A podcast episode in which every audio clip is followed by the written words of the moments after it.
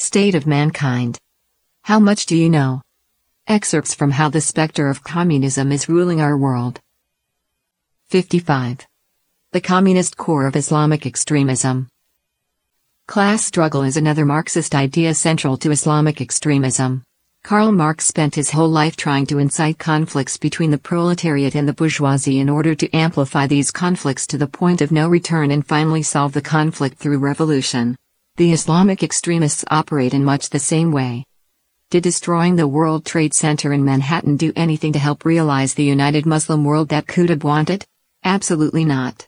It was merely a means of exacerbating the conflict between the Western and Muslim worlds.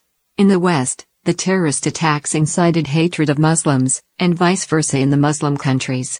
Their method is the same as the conflicts between the proletariat and the bourgeoisie promoted by Marx and Lenin in order to create the conditions needed for launching revolution.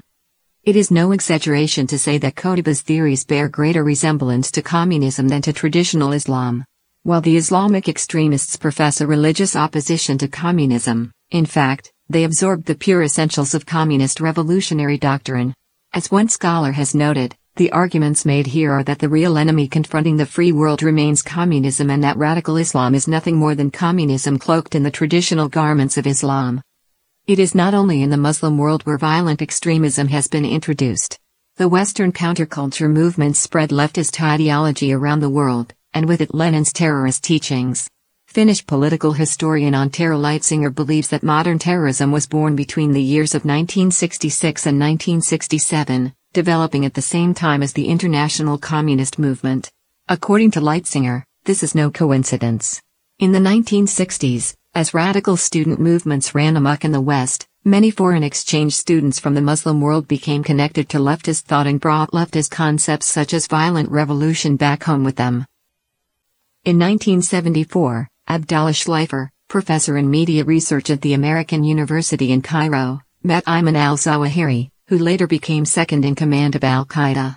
Al Zawahiri, who was studying medicine at Cairo University at the time, boasted that Islamic extremist groups recruited the most members from elite institutions, such as medical and engineering schools. Schleifer replied that he was not surprised, during the 1960s, these schools had the highest concentrations of young Marxists, he noted that Islamism was simply a new trend that developed in the student revolts of the 1960s. Schleifer recalled, I said, Listen, I'm an ex Marxist. When you talk, I feel like I'm back in the party.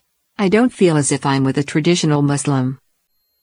It is curious that many associate Islamic extremism with fascism, Islamofascism, and for various reasons, fail to mention its communist origins. Fascism is a form of nationalism and has no particular religious background. When considering Islamic extremism in terms of its overall approach and doctrine, it becomes apparent that it shares more in common with communism.